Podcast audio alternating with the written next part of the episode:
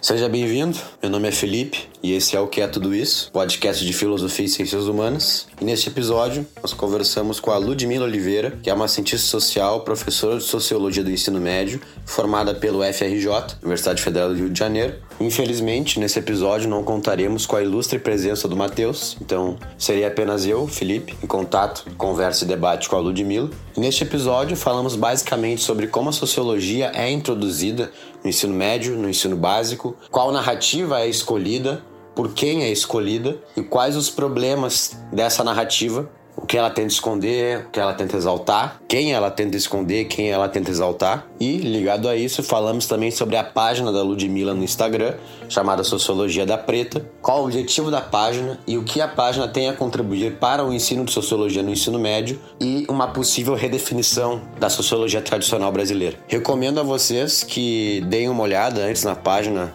Sociologia da Preta, vai estar na descrição do episódio para vocês se interarem um pouco mais sobre o que falamos. E é isso. Muito obrigado. Um bom episódio.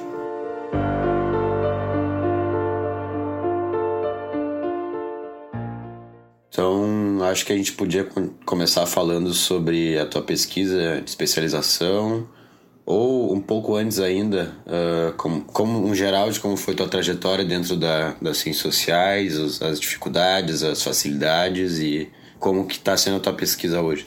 Então, eu sou Ludmilla, né? Sou aqui do Rio de Janeiro.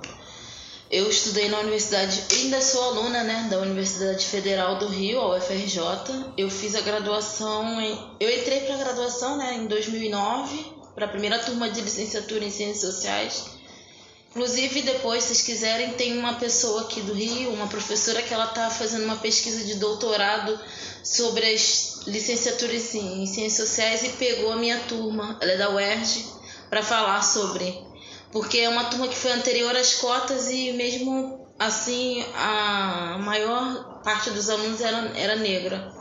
Que a UFJ só adotou cotas em 2013. Aí eu fiz ciências sociais, só que a minha trajetória acadêmica foi bem assim, vamos dizer, não linear. Eu fui bolsista do Museu Nacional, que eu acho que vocês já conhecem bem, né? Que é aqui no Rio de Janeiro, que pegou fogo, infelizmente, em 2018. Eu fui bolsista de extensão. Eu acho que aí deve ter. Ainda existem alguns projetos de extensão, né? Era um projeto que eu também pesquisava livro didático. Era um projeto do Departamento de Antropologia Biológica do Museu Nacional. E aí foi minha primeira pesquisa assim nas ciências sociais e eu pesquisava a relação da antropologia, como é que a antropologia aparecia nos livros didáticos. Eu fui bolsista FAPERJ aqui no Rio. Aí fiquei assim, porque nessa época eu ainda não estava com necessidade de, de trabalhar, ainda podia contar com a ajuda do pessoal de casa. Aí eu saí dessa pesquisa, fui trabalhar no mercado de trabalho, mas fui trabalhar num, num projeto chamado Biblioteca Parque que é um projeto de biblioteca que foi feito no Rio e o primeiro lugar que foi feito foi aqui em Manguinhos, na cidade do Rio de Janeiro, inspirado no modelo de biblioteca da Colômbia, que basicamente era eles estavam pensando uma maneira de diminuir os impactos da violência lá e instalar espaços de é, leitura, artes no meio de é, comunidades que fossem violentas. E aí aqui estava acontecendo a obra do Programa de Aceleração do Crescimento do governo Lula, e aí pegou isso como inspiração. Eu sou de Manguins, essa biblioteca foi feita aqui. Fui trabalhar lá usando um pouco do que eu sabia das ciências sociais, trabalhava com mídia, música, audiovisual.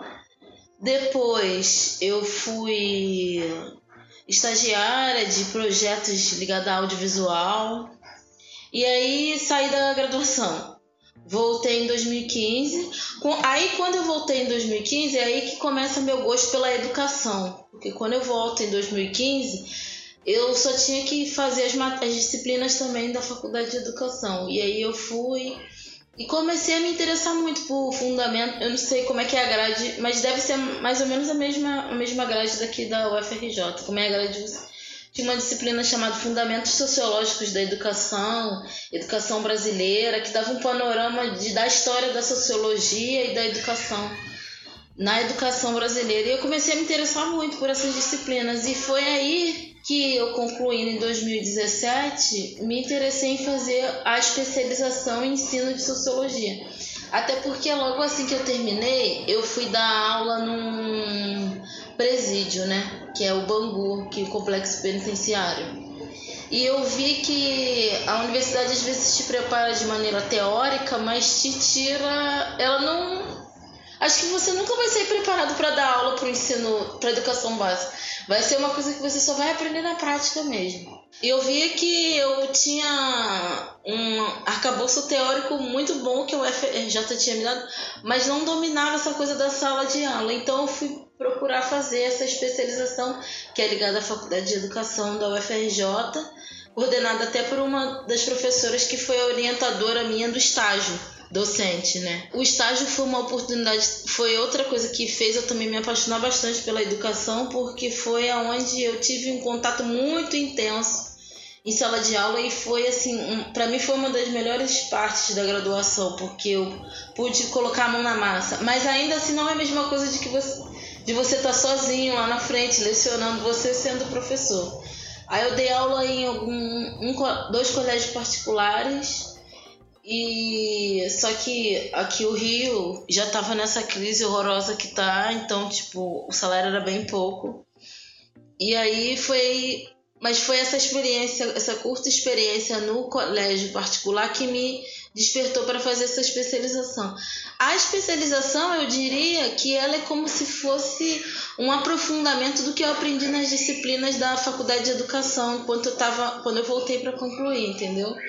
Ela te coloca, primeiro que ela te coloca com colegas de turma que são professores às vezes há 10, 20 anos e tem muita experiência com aluno, com essa comunidade escolar, né?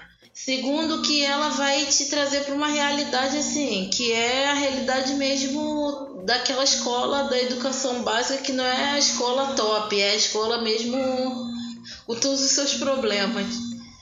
E te atualiza em temas da sociologia, te coloca assim, em, em, eu estava sentindo falta disso apesar de ter terminado em 2017, já se passaram três anos, né? Eu estava me sentindo defasada com alguns temas.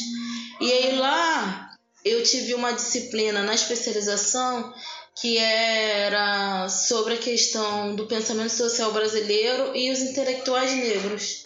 Mas antes disso, isso eu já tinha uh, sentido incômodo quando eu usei em sala de aula o livro os livros didáticos né, escolhidos no PNLD de 2018, que eram primeiros livros muito rebuscados, pro, não querendo nivelar o ensino médio por baixo, mas livros muito distantes assim, da realidade do aluno e sem nenhuma, assim, quase nula representatividade de intelectuais negros, né? E você chega a ficar assustado, porque são intelectuais que muitos fizeram a história da sociologia, né? Compõem a história da sociologia, mas isso não está só relacionado ao problema lá do livro, vem desde a nossa formação da educação básica. É um curto período de tempo de políticas públicas que pensam nisso, né? Vamos dizer assim. Tem uma pesquisadora que eu até estava é, escrevendo hoje eu estava escrevendo um capítulo lá da, da, do TCC que ela chama Nilma Limo Gomes, ela é da foi a primeira mulher negra a ser reitora da UFMG e ela fala que assim a gente só mesmo a parte o movimento negro já vinha trabalhando há muito tempo se a gente for falar de movimento negro, trabalho de base, ele já vem trabalhando desde que a gente chegou aqui escravizado mas vamos dizer assim, de maneira mais organizada e pensando em políticas públicas só depois da, do processo de redemocratização, né? Então, se a gente pensar que a primeira universidade a ter cotas foi só em 2002, sendo que já vinha desde os anos 70 discutindo, é bastante coisa. E aí a minha pesquisa eu venho desenvolvendo ela analisando dois livros, que é o Sociologia e Movimento e Sociologia para Jovens do Século XXI, como esses intelectuais aparecem, apesar de invisibilizados, como é que, mesmo sendo poucos, em quais temas eles aparecem. Aliás, na verdade eu elenquei três temas, assim, que seriam os temas que seria óbvio né, de, se, de aparecer. Movimento social, é, raça e. Tem um, uns livros que chamam multiculturalismo, outros que chamam raça e, e etnia. E gênero e sexualidade. Nos dois livros, onde tem a maior concentração de intelectuais, assim, com fotografia e falando de corrente de pensamento, é na parte de gênero e sexualidade. Agora, o livro, sei lá, tem 300, 200 e poucas páginas. Ter só um capítulo falando sobre isso é muito pouco. Então é isso, eu pretendo, eu pretendo assim, eu tinha uma pretensão, mas meu orientador meio que falou que era, seria um trabalho muito grande para um, uma especialização em fazer uma segunda parte que seria de ir atrás de pessoas, professores que tendo, tendo observado essa defasagem, eles mesmos constroem o material deles nessa questão de dialogar combate ao racismo e apresentar mais sobre é, intelectuais pensadores negros na, em sala de aula, né? O que acaba que como a gente encontra essa defasagem no que é oficial, com certeza os professores que têm esse interesse trabalham com, com algo complementar, né? Esse, esses livros que tu tá analisando agora são os que tu falou que não tem dentro do, do cânone, assim, das ciências sociais, os autores negros e autoras negras, é isso? Então, são livros que são usados em sala de aula, né? Um, por um acaso, até tá aqui em cima da mesa, porque como eu falei, fico não vai dar pra ver porque as pessoas estão só ouvindo. Essa aqui é a capa dele. Ele é o Sociologia em Movimento e ele foi é, escrito por uma banca de professores que são todos professores do Colégio Pedro II, que é um colégio federal aqui do Rio, que são professor, professores excelentes. É, isso também eu de, falo um pouco no meu TCC. A questão não é uma questão moral de ai, por, não tem porque as pessoas são mais. Tem algo que eu uso também do é, Cabanguele, Munanga, que ele fala: se o, pro, o professor que está trabalhando na educação básica independente dele ser preto ou branco, ele não teve isso na sua trajetória, vai ser automático que ele não, isso não vai fazer sentido para alguém que, que já não vem estudando isso desde do, do, do da educação básica. É, tá me entendendo? Não, não é uma questão sim, moral sim. de as pessoas não fazem porque elas são mais. Não, elas não fazem porque é, é está acaba, silenciado. A acaba reproduzindo o que aprendeu, né? Que é uma, uma educação que exclui os autores negros e tal. E tem uma coisa muito cruel, eu não sei, eu fico assim, um pouco em crise com isso, porque a gente pensa assim, a sociologia já é uma das ciências humanas, eu acredito que muito marginalizada, né? Você vê a ah, relação com o mercado de trabalho, a relação das pessoas entender, é, fazer essa transposição enquanto ciência, porque como é que eu vou, como é que eu vou fazer essa leitura de que isso é ciência se é algo, se vocês estão falando de coisas que eu que eu convivo. Uhum. E aí você fica naquela, poxa, eu já me peguei nessa crise, poxa, já é algo tão marginalizado. Será que era, é importante? Não, mas é importante sim. Eu já peguei, me peguei nessa crise. Será que é importante mesmo? Será que não é, é não é. Será que eu não tenho que focar em, lá em Marx, Weber, Durkheim, pelo menos para os alunos terem alguma referência? Não, mas é justamente por causa deles só terem essa referência desses três autores que eles não se interessam, talvez, em aprender mais. Essa é uma hipótese, né? nunca li nenhuma pesquisa, nem. Mas eu. Uhum. Talvez aí para quem queira, esteja ouvindo, quem queira de repente conheço alguém que pesquisou isso no mestrado, no doutorado, mas eu acredito que essa falta de aproximação científica com o que seria que a gente chama da representatividade do aluno negro indígena para você ter uma noção esse eu estou falando sobre os autores negros né? Mas acabo observando outras questões de gênero. Esse livro tem tem um, pouca referência à questão indígena assim é, é bem, bem pontual assim as coisas. É mais mesmo reprodução de autores brancos, europeus e. Eles fazem um apanhado geral da sociologia desde o século XIX ali, 20, é isso? Não, ele não é tão assim histórico não. O sociologia hoje, eu diria que ele tem uma, eu costumo brincar que ele tem uma uma característica. Sabe quando você é calouro e mesmo que você tenha tido sociologia no ensino médio, geralmente quando a gente é calor, a gente vai ter aquele choque da realidade na graduação, né? Uhum. Ele, para quem está iniciando, assim, dando os primeiros passos na sociologia, ele é ótimo. Assim, ele te dá aquela introdução aprofundada. Ele tem um tom, vamos dizer assim, entre aspas, acadêmico. O Sociologia para Jovens do século XXI tem mais essa pegada histórica, de contextualização do surgimento da sociologia uhum. e enfim. É, eu, eu sinto essa questão da falta de representatividade dentro do, das ciências sociais muito pelos autores que eu leio, assim, nas minhas na minha graduação, né? Tem, tem cadeiras que uma delas fala sobre cultura e sociedade no Brasil, né, a construção da identidade nacional e que tem totalmente está totalmente ligado à raça, né? E não tem autores negros uh, dentro da bibliografia do curso, assim. E não é que os autores brancos não possam pesquisar sobre raça, mas é apagar uma parte da, da produção sobre a história do Brasil e selecionar uma narrativa, né? Isso, isso é complicado. Não, e quando eu tava lá na especialização, ainda tava tendo aulas, né? Eu conversava isso com os meus colegas, como é que a gente fala de construção da identidade nacional e no pensamento social brasileiro a gente não fala sobre a escravidão.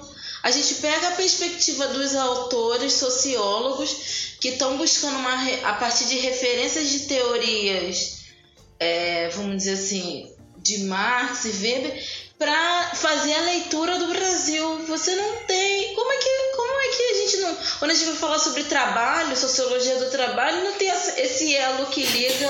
Tá tudo errado. Né? Estão entendendo? É como se eu estivesse pulando uma parte de, de alguma coisa para interpretar outra. Quando eu tô tem uma questão aqui que a gente não, não debate teoricamente, não debate de maneira mais séria por achar. Aí fica sempre aquela visão, né? Quando se trata desse assunto, é a pesquisa enganjada, é a pesquisa. Enfim. E se tu tivesse que montar o, o, um livro que desse esse panorama geral, que autores que tu colocarias? Assim? Então, eu, como eu tava dizendo, né? Na, eu peguei, elenquei alguns temas que seriam, vamos dizer assim, mais óbvio que você encontrasse alguma referência a autor negro. Talvez seja um sonho que é, esses autores deixem de ser assim eletivos e passem a ser é, eixo principal do pensamento. E você tem contra, por exemplo, eu, eu citei o Kabengele, né? Mas ele não aparece ali como um, um, um pensador principal, ele tá como um apêndice. Ele tá como um exemplo. Ele no Lélia Gonzalez aparece nos dois livros nas, na, nos capítulos de ideologia de gênero e sexualidade. Mas ela não aparece como a, a, a pensadora, entendeu? Ela aparece como um exemplo, como um apêndice. Então, é, hoje mesmo eu estou fazendo uma, uma, pequena pesquisa, mas para outro trabalho sobre a Neuza dos Santos que foi uma psiquiatra, psicanalista, escreveu um livro sobre tornar-se negro. E aí eu, é, vendo uma entrevista dela falando sobre o livro, fiz uma relação com isso que eu acabei de comentar sobre o pensamento social brasileiro, porque no livro ela vai falar um pouco dessa questão do negro em ascensão, né? E hoje que a gente vem discutindo de maneira não acadêmica, digamos assim, esse pensamento dela e não faz essa relação, por exemplo, com ela a gente está falando de alguém que foi assim, fundamental para a história do, da, da intelectualidade, que infelizmente é, morreu em 2008. E a gente não cita. É assim. É muito, é muito estranho. É uma história sem, sem autores. sem a cara dos autores. Isso é, isso é tão. Não sei, eu, eu, eu fico tentando entender assim qual é o. Tipo, tu é um o cara que escreveu esse livro aí, as pessoas escreveram esses livros, não sei, me, me parece estranho a falta de questionamento em relação a quem são os autores que estão que no mainstream da coisa, assim. E por quê, né? Isso é. Não sei, me parece algo antissociológico até. Não, eu acho que pode. Eu não sei, eu não conversei. Eu, te, eu tinha vontade também, mas eu não vou ter tempo de fazer isso. Uhum. de pelo menos entrevistar um, um, porque esse é um conjunto de autores, né? E de entrevistar, sei lá, dois autores. É, acho que seis, são seis mulheres e o restante são onze homens. Entrevistar.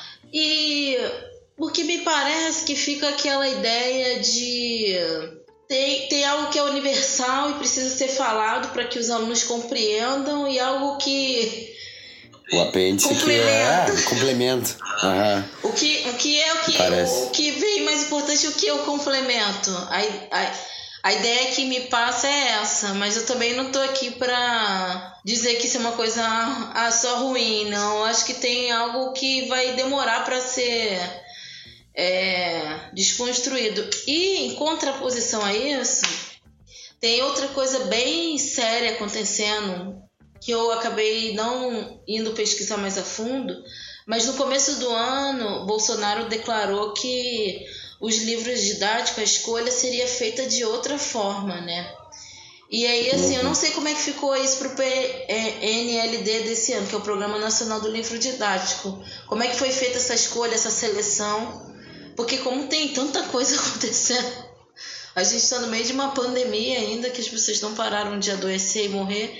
E eu não sei se já foi feita a escolha dos livros que serão de. Geralmente dura quatro anos, né? 2020 a 2024. Eu não, não sei como, como, como tem acontecido isso, porque ao mesmo tempo a gente tem uma ameaça real de ter. Eu nem sei se vai ter livro de sociologia, porque como ela não é mais obrigatória, mas sei lá, a gente pode ter umas bizarrices aí na escolha de, de livros de geografia, de. Ou até mesmo de outras áreas de ciências, né? Não sei o que que. O que, que... É, é, eu.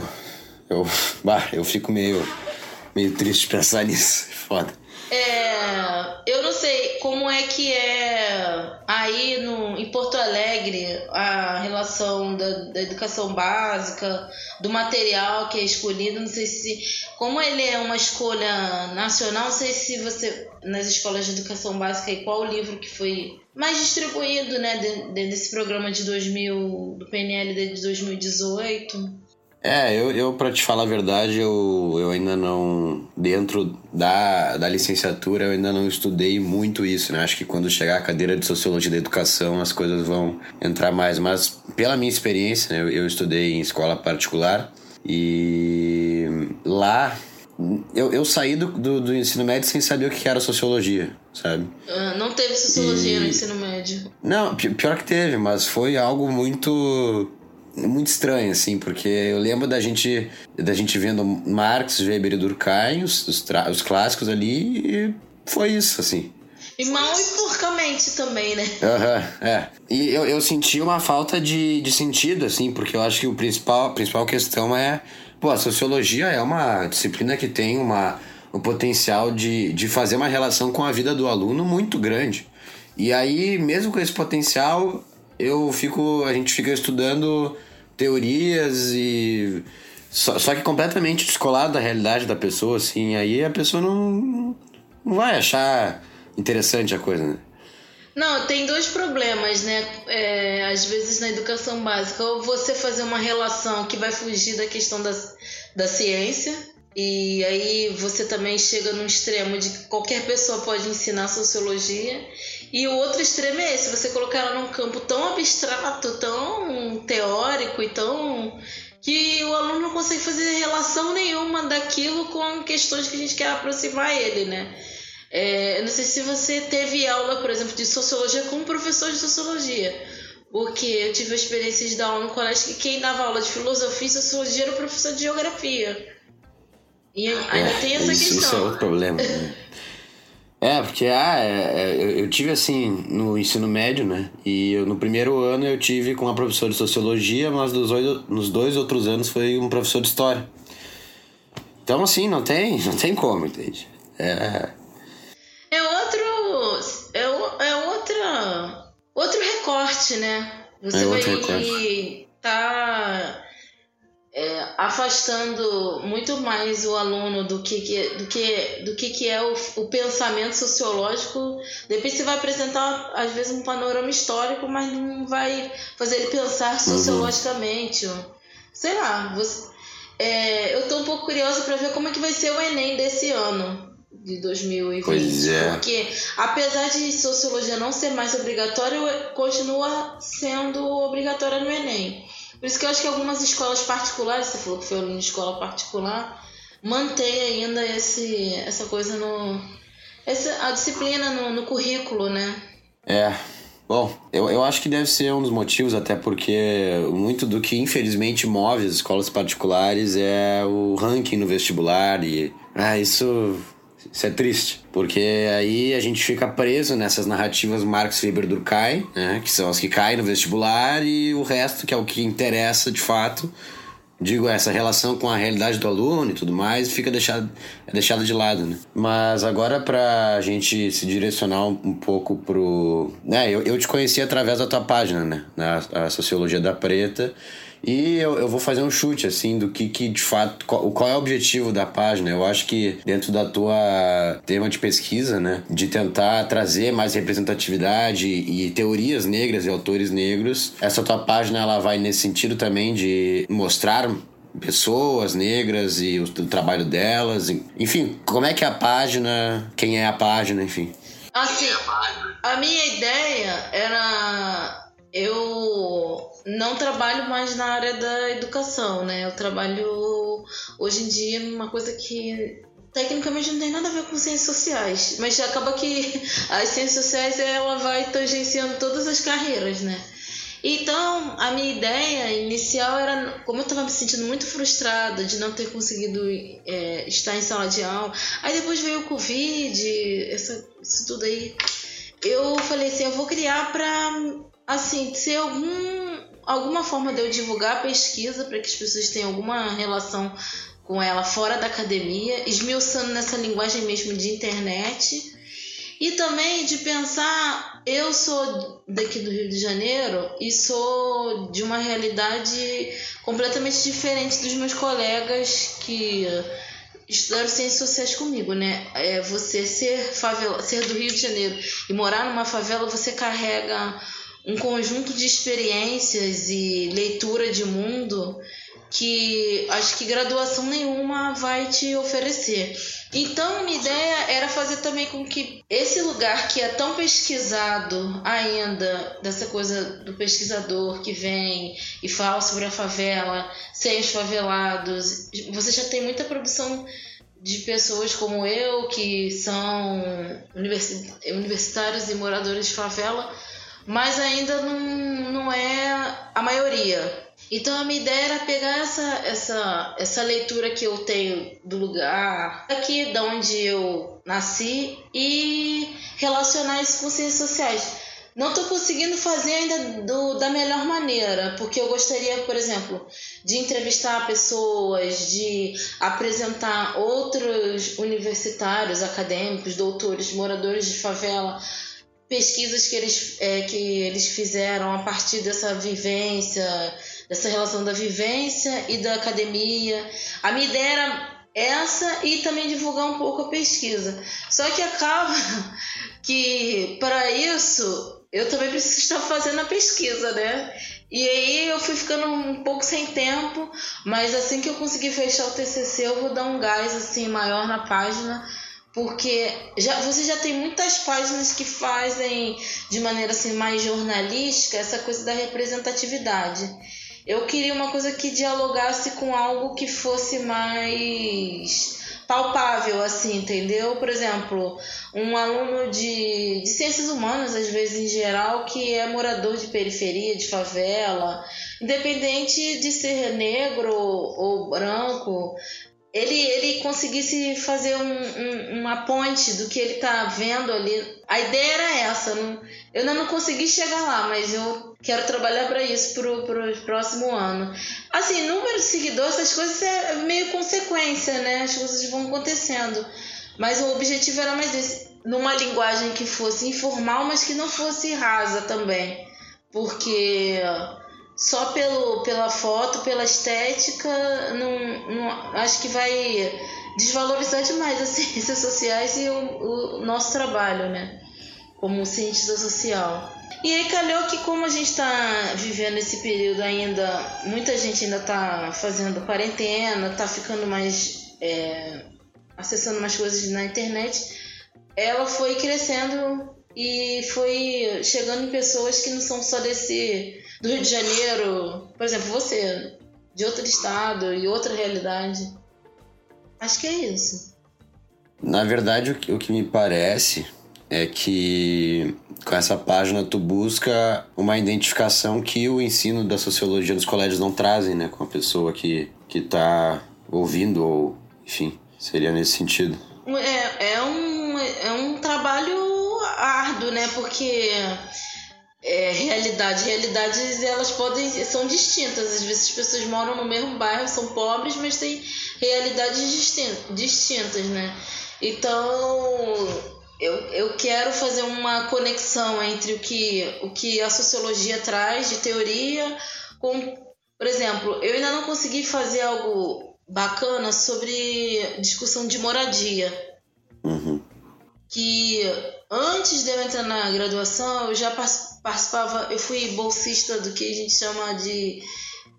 Com certeza aí em Porto Alegre deve ter, iniciação científica para o ensino médio. Uhum. Então, no, quando, enquanto eu ainda estava no ensino médio, eu fui bolsista de um projeto assim e estudei muito a questão da moradia. E eu acho que é um tema para quem é da cidade, do Rio de Janeiro, muito debatido por pessoas de fora da favela e pouco retorno dessas pessoas sobre o que foi debatido. Tem muito debate, ah, cidade, a cidade, moradia. Mas e no, no que, que isso quantificou como política pública? O que, que se contribui? Outra coisa, eu acho que essa, essa vontade que eu tenho, ela faz a gente conectar a sociologia com coisas palpáveis, né? Tem uma página, esqueci agora o nome, eles fazem a relação do cientista social e do mercado de trabalho de maneira assim, mostrando um pouco da trajetória da pessoa. Fez a graduação, depois não fez mestrado, só fez a graduação e foi trabalhar no ramo de tal coisa. A minha ideia era essa, mas sem ser mercado de trabalho, de ser relacionado mesmo a política pública. É isso aqui que o cientista só. Assim, né? Para isso aqui que servem as ciências sociais. Sim, é. Eu acho isso muito, muito interessante, porque no fim das contas é uma forma de. Né, que, na verdade, eu fico pensando que se uh, fosse feito um ensino de qualidade de sociologia, o pessoal de periferia negro, eles teriam muito mais, muito mais vivência para se identificar com, as, com os instrumentos da sociologia do que o cara que é branco, classe média e tal, porque fa sociologia fala sobre temas que eles estão vivendo ali, os temas estão ali. E então, às vezes eu... de pesquisas de lugares até que ele morou. Aham, com certeza.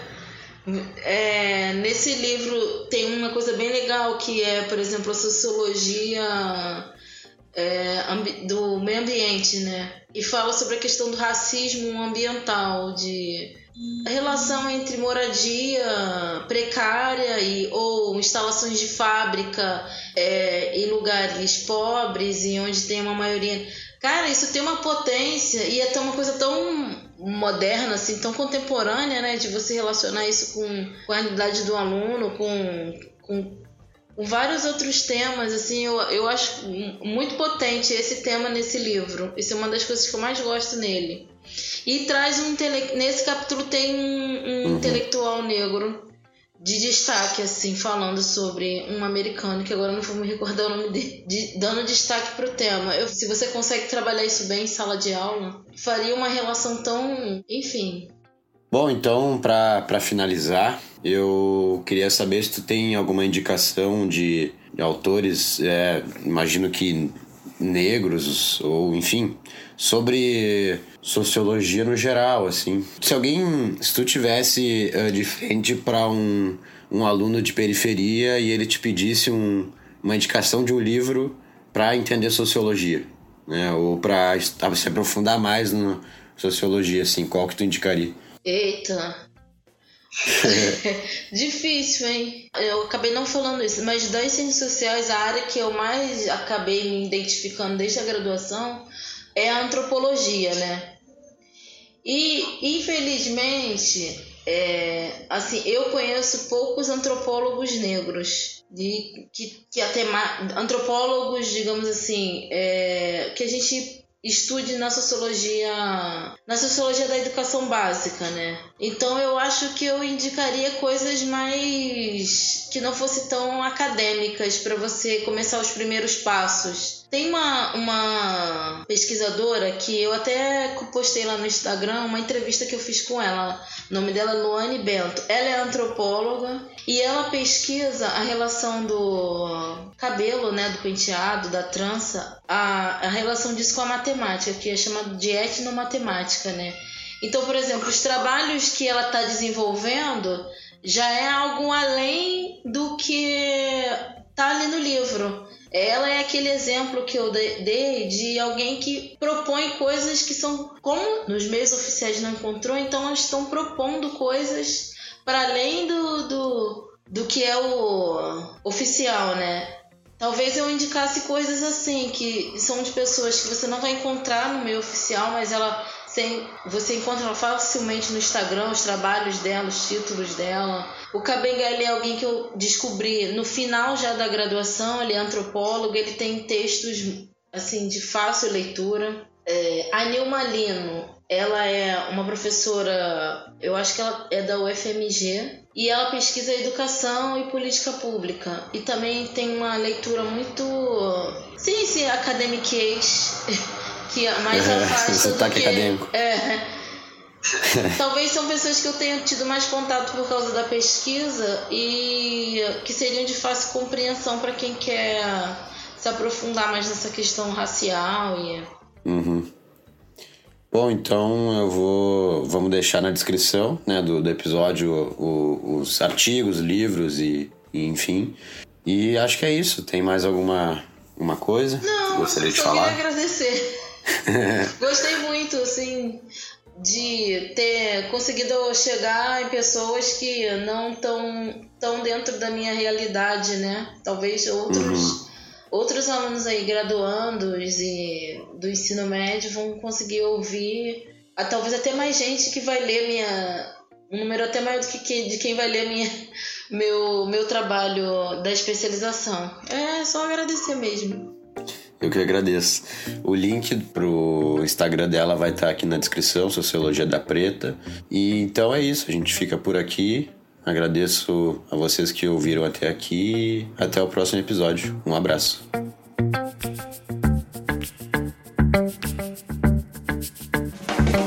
Esse episódio foi editado por Joe Prats. Contato em arroba Joe Prats.